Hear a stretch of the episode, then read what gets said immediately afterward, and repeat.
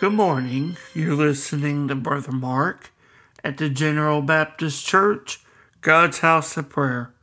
Open with me as we go to the writings of Isaiah this morning, and we're going to read in the 55th chapter of God, prophesying through his prophet, or speaking through his prophet, rather, uh, to his people Israel to come, those that are thirsty and hungry they can come to him and buy the spiritual food that is without money and without price. In Isaiah 55, beginning in the first verse, we see Isaiah writes, Ho, every one that thirsteth, come ye to the waters, and he that hath no money, come ye, buy and eat. Yea, come buy wine and milk without money and without price.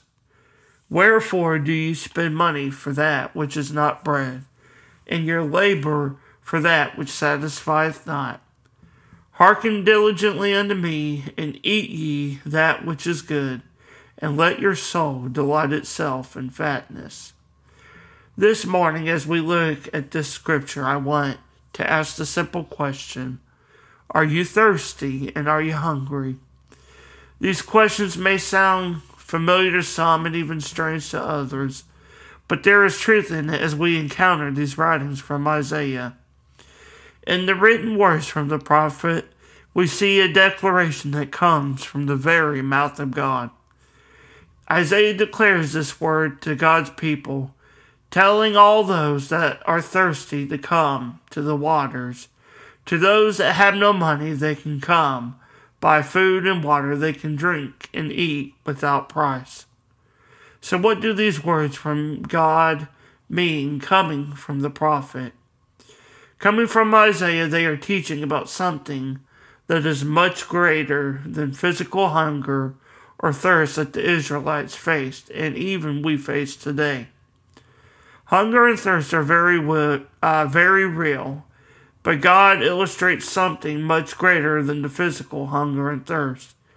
He is teaching the people of the spiritual thirst and hunger that we are susceptible to.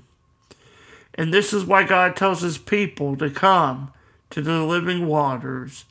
You don't need money, for in Christ we are spiritually satisfied. The price of his living water has been paid by his blood.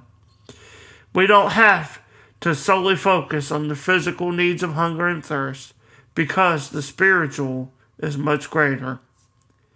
These words are echoed by Christ in the Gospel of John when he sees when we see rather Christ sitting at the well and a woman comes to him who he tells that he has the living water of life. As you're reading this morning, I want to encourage you when you find yourself in the midst of spiritual hunger and thirst, just come to the one who has the living water. He is the bread of life, and the fountain of living water does flow from him. When we partake in this living water Christ has, we shall surely never thirst again.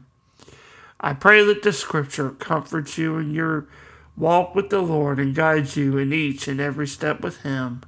God bless.